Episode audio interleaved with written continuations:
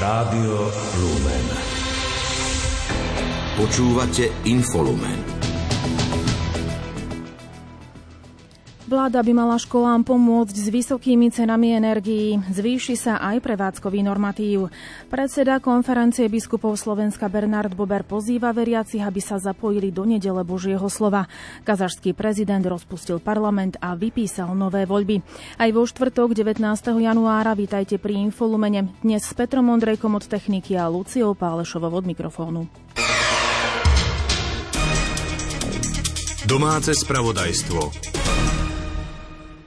Zvýšené ceny energií už pocítili aj školy a školské zariadenia. Rovnako ako samozprávam či podnikateľom im začali chodiť vysoké zálohové faktúry od dodávateľov energií. Bývalý minister školstva preto vyzval súčasné vedenie, aby začalo konať. Rezort po rokovaniach s povereným premiérom prišiel s riešením a školám navýši rozpočty. Dočasne poverený minister školstva Ján Horecký uviedol, že školám financovaným priamo zo štátneho rozpočtu dajú peniaze, aby vykryli vysoké faktúry za energie. Postupovať sa bude v dvoch krokoch. Najskôr spustíme zber na kompenzáciu nedoplatkov energií za rok 2022.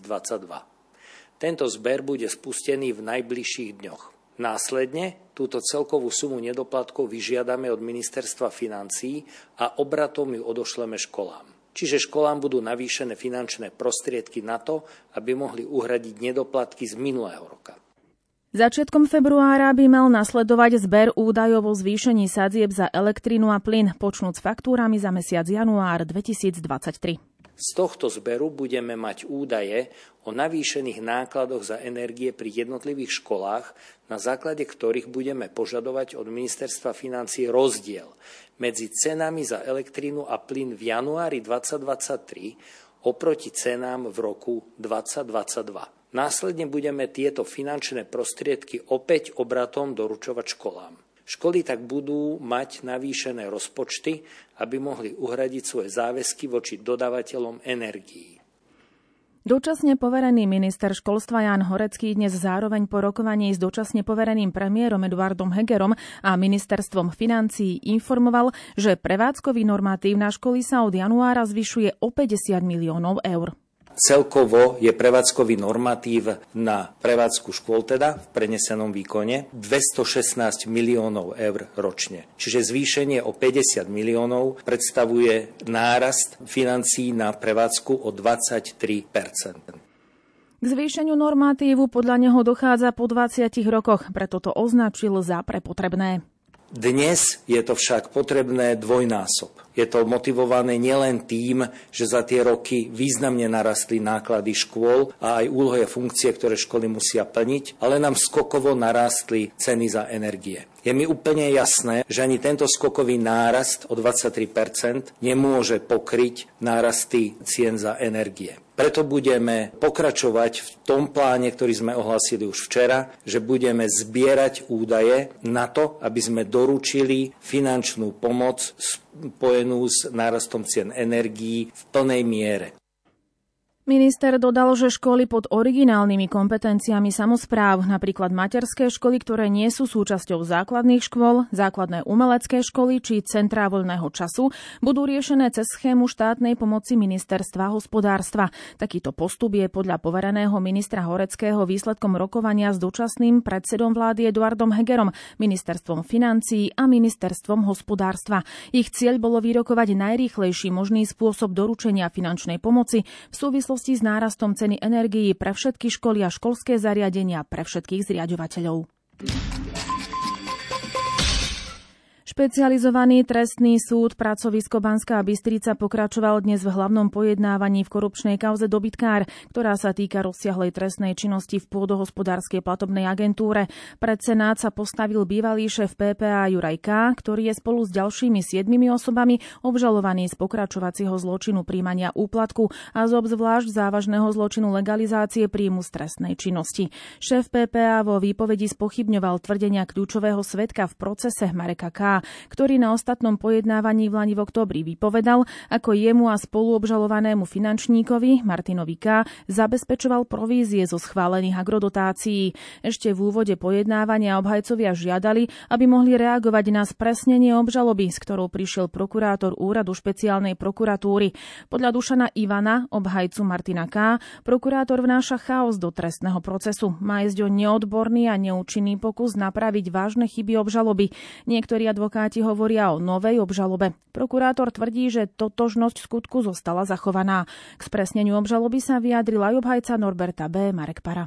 Spresnenie obžaloby iba toľko, že pán prokurátor opäť nevysvetlil rozpor medzi jeho spresňujúcim stanoviskom a pôvodnou obžalobou, takže nepresnosti pretrvávajú. V mnohých veciach je ten zmenený postoj pána prokurátora tak závažný, že samozrejme majú obžalovaní právo sa znova vyjadriť, ale najmä na pánovi prokurátorovi, aby vysvetlil tieto zmeny skupine obžalovaných je okrem Juraja K., finančníka Martina K. a nitrianského podnikateľa Norberta B. aj Ľubomír K., Peter K., Ľubomír P., Milan K. a Viktor M., ktorý na rozdiel od ostatných vinu priznal. Súd požiadal, aby sa ďalšie pojednávania vykonali v jeho neprítomnosti. Krátko z domova.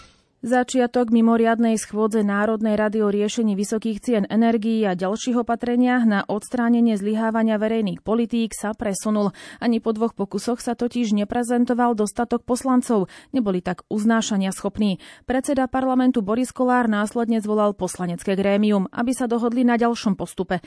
Po jeho skončení Boris Kolár oznámil, že ďalšie zisťovanie uznášania schopnosti bude zajtra o 9. hodine.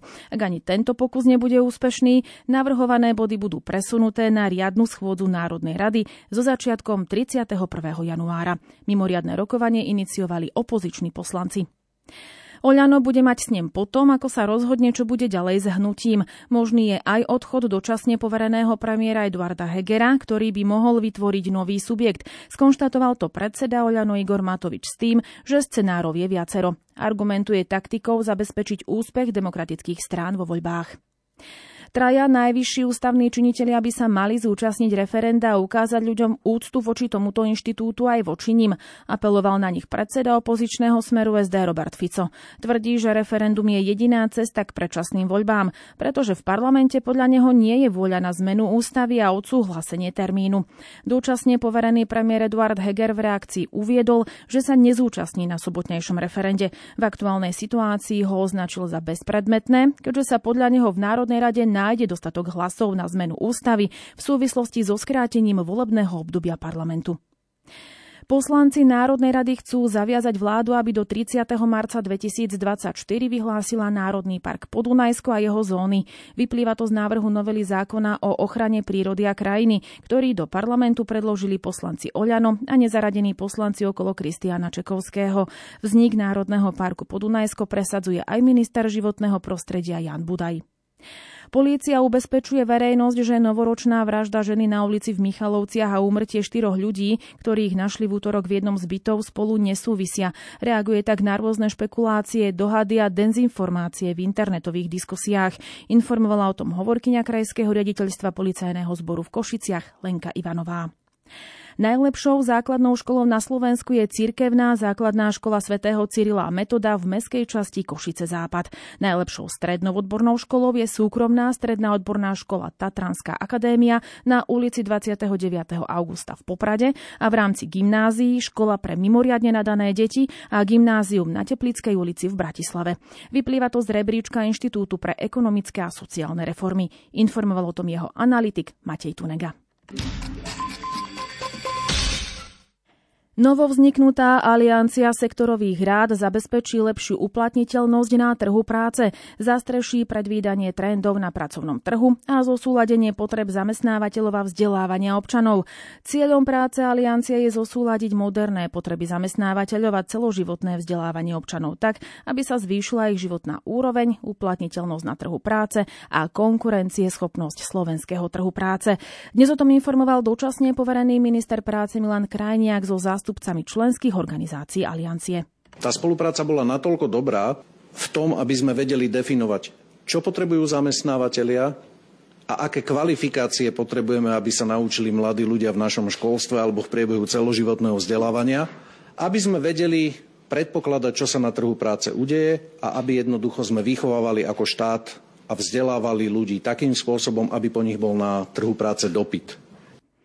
Zástupcovia členských organizácií aliancie podpísali dnes jej zakladateľskú zmluvu a stanovy. Zakladajúcimi členmi sú Ministerstvo práce, Ministerstvo školstva, so zástupcami zamestnávateľov a zamestnancov. Ide o asociáciu zamestnávateľských zväzov a združení, Republikovú úniu zamestnávateľov, Asociáciu priemyselných zväzov a dopravy, Združenie miest a obcí Slovenska, Konfederáciu odborových zväzov a spoločné odbory Slovenska. Aliancia bude mať aj svoju vlastnú webovú stranu stránku. Pre verejnosť pripravujú sériu desiatich podcastov.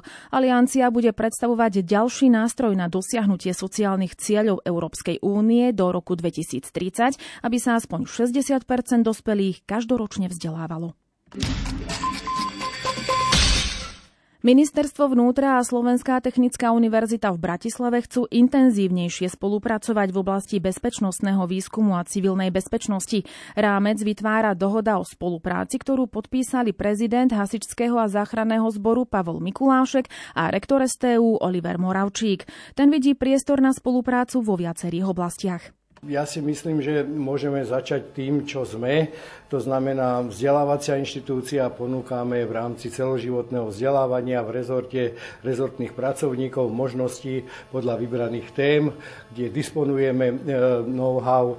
Ďalej sú to, e, povedzme, záverečné práce, ktoré sú, by mohli byť zaujímavé pre rezort ministerstva vnútra ale takisto si viem predstaviť, že v oblasti aplikovaného výskumu, v oblastiach, ktoré e, hýbu dnešným Slovenskom.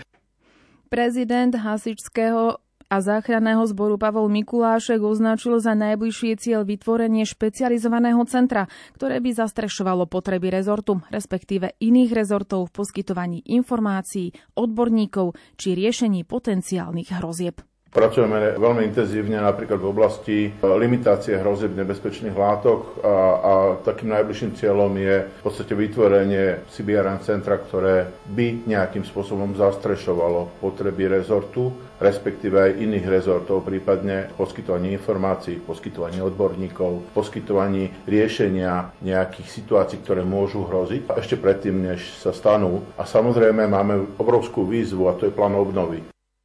V uzavretí dohody vidí rektor STU široké benefity. My registrujeme obrovský záujem štátnych a verejnoprávnych inštitúcií Slovenska o spoluprácu s našou univerzitou. Som presvedčený, že to neplatí len o našej univerzite, ale vôbec o univerzitách na Slovensku.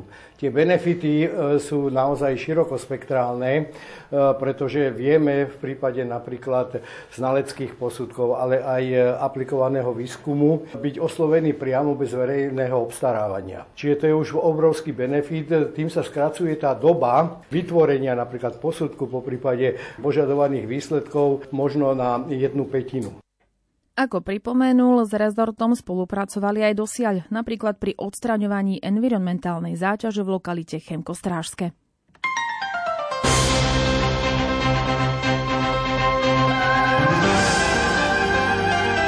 Z cirkvi. Predseda konferencie biskupov Slovenska, košický arcibiskup Bernard Bober pozýva veriacich, aby sa zapojili do nedele Božieho slova, ktorú bude katolícka cirkev sláviť už túto nedeľu. Vyzýva, aby sveté písmo u každého doma nezapadlo prachom, ale aby sme ho často čítali. Nedeľa Božieho slova je podľa jeho slov príležitosťou ešte viac si uvedomiť krásu a prehlbiť našu blízkosť so Svetým písmom. Na generálnom sekretariáte konferencie biskupov Slovenska, ktorý sídli na Kapitulskej ulici v Bratislave, dnes slávil novoročnú svetú omšu banskobistrický biskup Marian Chovanec. Pri liturgii zaželal zamestnancom novoročné prianie a v znamení tradičnej koledy požehnal priestory sekretariátu. Po požehnaní nasledovalo agapé.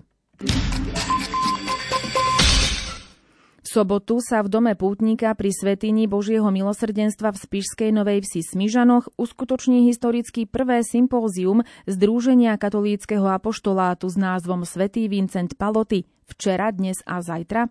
Ide o celoslovenské stretnutie členov a sympatizantov Združenia katolíckého apoštolátu, teda všetkých, ktorí chcú duchovne načerpať a zároveň sa dozvedieť čosi viac o živote, charizme a diele svätého Vincenta Palotyho, zakladateľa združenia.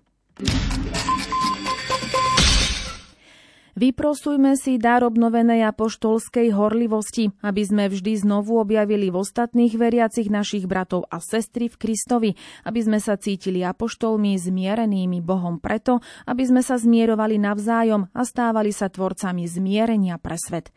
K tomuto pozval pápež František členov ekumenickej delegácie z Fínska, ktorých prijal dnes v priebehu týždňa modlitieb za jednotu kresťanov. Ekumenická delegácia z Fínska prichádza každoročne na púť do Ríma pri príležitosti sviatku ich patróna, svätého Henricha. Tento rok sú jej súčasťou okrem katolíkov a luteránov aj pravoslávni a metodisti.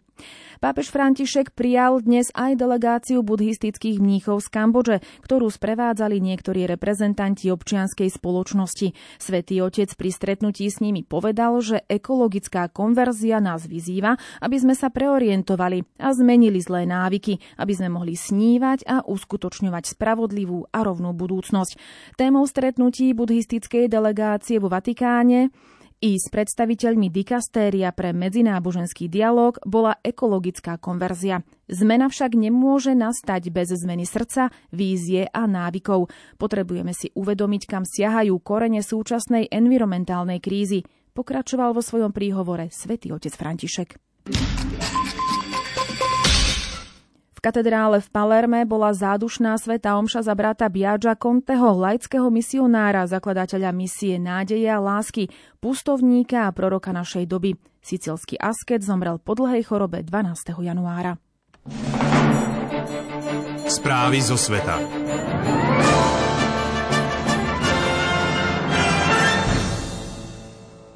Kazašský prezident Kasim Žomár Tokájev rozpustil dolnú komoru tamojšieho parlamentu. Ako sa uvádza vo vyhlásení prezidentskej kancelárie, hlava štátu tak urobila dnes dekrétom, pričom kazašský prezident zároveň vypísal na marec predčasné voľby. Bližšie informácie má Alžbeta Pavlíková. Kasim Žomar Tokajev vypísal predčasné voľby na 19. marca. K tomuto kroku pristúpil po novembrových prezidentských voľbách, v ktorých sa úspešne uchádzal o znovu zvolenie. Kazašský prezident už predtým avizoval, že dolnú komoru parlamentu, ktorá bola zvolená v roku 2021, rozpustí. Agentúra Reuters v tejto súvislosti pripomína, že v kazašskom parlamente už 10 ročia nie sú skutočné opozičné strany.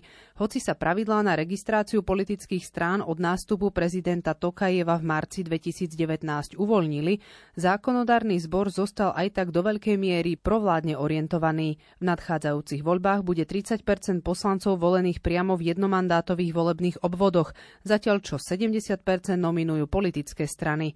Sám Tokajev v Lani oficiálne vystúpil z vládnucej strany Amanat, ktorá dominuje v parlamente s tým, že chce pôsobiť ako nadstranícky prezident.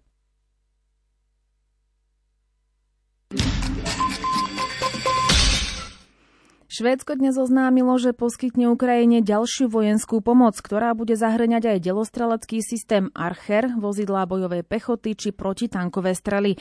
Bývalý ruský prezident Dmitry Medvedev dnes varoval Severoatlantickú alianciu, že porážka Ruska na Ukrajine by mohla vyvolať jadrovú vojnu. Podľa agentúry Reuters vyjadrenie odráža mieru znepokojenia Moskvy nad zvýšenými dodávkami západných zbraní Ukrajine.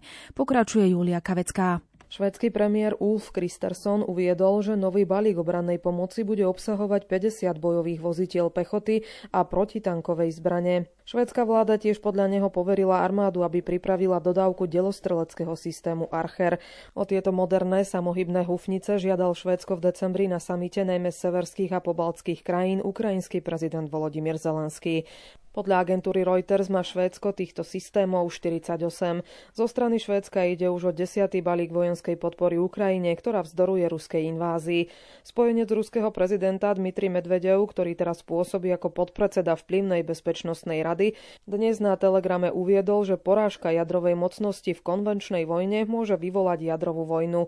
Predstavitelia NATO a ďalších spojencov Ukrajiny, ktorí sa majú zajtra stretnúť na leteckej základni Ramstein v Nemecku na rozhovor hovorí o ďalšej vojenskej podpore Ukrajiny, by sa podľa neho mali zamyslieť nad rizikami svojho počínania. Na otázku, či Medvedovové výroky znamenajú, že Rusko eskaluje krízu na novú úroveň, dnes hovorca Kremľa Dmitry Peskov odpovedal, že nie. Podľa neho je toto vyjadrenie plne v súlade s ruskou jadrovou doktrínou, ktorá umožňuje jadrový úder v reakcii na agresiu proti Ruskej federácii konvenčnými zbraňami, keď je ohrozená samotná existencia štátu.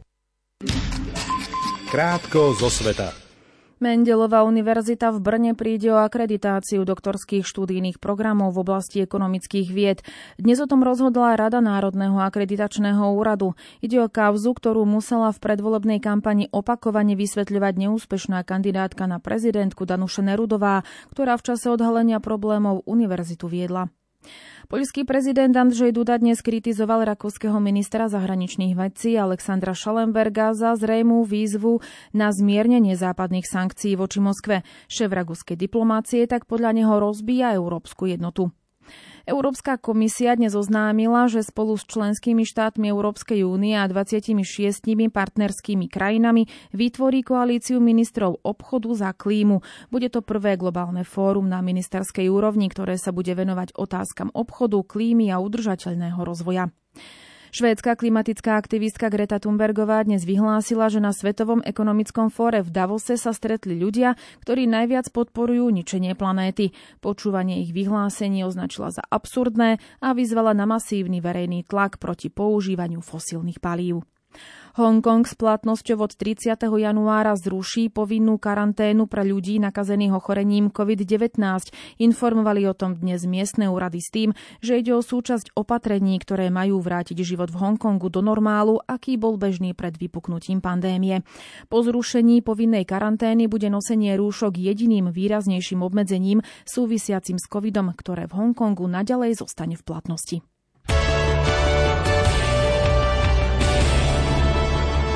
Šport Rádia Lumen. Dnes je na programe dohrávka 31. kola typos Extraligy, v ktorom sa stretnú o 18. hokejisti Trenčína s hokejistami Slovanu Bratislava. Slovenský hokejista Erik Černák prispel asistenciou k víťazstvu Tampa Bay na ľade Vancouveru 5-2. Na 4-0 zvýšil kapitán Steven Stemkos, pre ktorého to bol 500 gól v základnej časti NHL.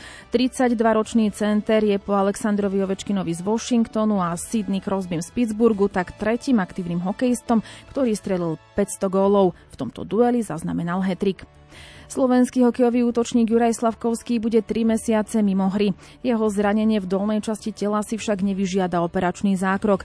Klub zámorskej NHL Montreal o tom informoval na oficiálnej stránke. Je tak pravdepodobné, že si v prebiehajúcej sezóne už dres Canadiens neoblečie. Otázna je aj jeho účasť na majstrovstvách sveta, ktoré 12. mája štartujú vo Fínsku a Lotyšsku.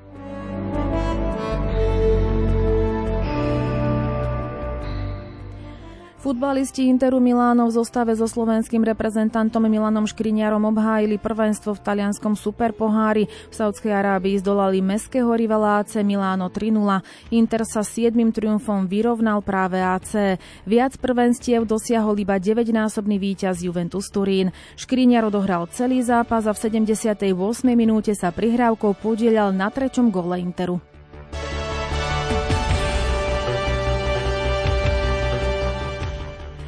Talianská biatlonistka Dorotea Vírerová triumfovala v dnešnom šprinte na domácom podujatí 6. kola Svetového pohára v Antarzalv. Po čistej strelbe prišla do cieľa 7,5 kilometrovej trate s náskokom 2,8 sekundy pred prekvapujúcou druhou francúzskou Chloe Chevalierovou. Pódium doplnila švédka Elvira Obergová. Ivona Fialková sa po prekonaní choroby vrátila do kolotoča Svetového pohára po vyše mesiaci. S piatimi chybami na strelnici nemohla pomýšľať na dobrý výsledok výsledok a napokon obsadila až 75. priečku. Mária Remeňová bola 82. a sestra Zuzana Fialková 87. Slovenská tenistka Anna Karolina Šmidlová neúspela v druhom kole dvojhry na Australian Open. V pozícii kvalifikantky podľahla talianke Kamile Georgiovej 4-6 a 3-6. Slovensko tak prišlo v Melbourne aj o posledné želiesko v singli. Medzi elitnú 32 postúpila Belinda Benčičová. Švajčiarka so slovenskými koreňmi vyradila Američanku Claire Lujovú 7-6 a 6-3. V prvom sete otočila z 2-5. Slovenský tenista Alex Molčan s Čechom Jižím Lehečkom postúpili do druhého kola štvorhry na Australian Open. V úvodnom kole vyradili argentínsky pár 6-4 a 7-6. Postúpila aj slovenská tenistka Teresa Mihalíková s bieloruskou Aleksandrou Sasnovičovou. V úvodnom kole zdolali čínsko-bieloruský pár 6-4, 1-6 a 6-3. Tuniská tenistka Onzia Beurová skončila na Grand Slamovom turnaji Australian Open v Melbourne už v druhom kole. Druhá nasadená hráčka prehrala dnes s Češkou Markétou Vondrovšovou 1-6, 7-5 a 1-6. Srbský tenista Novak Djokovic postúpil do tretieho kola dvojhry na Grand Slamovom turnaji Australian Open. 9-násobný melbourneský šampión zdolal v druhom kole v pozícii nasadenej štvorky francúzského kvalifikanta Enza Kokoda 6-1, 6-7, 6-2 a 6-0. V dueli o postup do 8 finále nastúpi proti Bulharovi, Grigorovi Dimitrovovi nasadenému ako číslo 27. Počasie Aké počasie nás čaká v závere pracovného týždňa a v úvode víkendu, povie meteorológ Peter Jurčovič. Takže pomaly, ale iste sa nám to teda, ako som povedal, zozimnieva. Už by hada malo prevažovať viac sneženie ako dážď.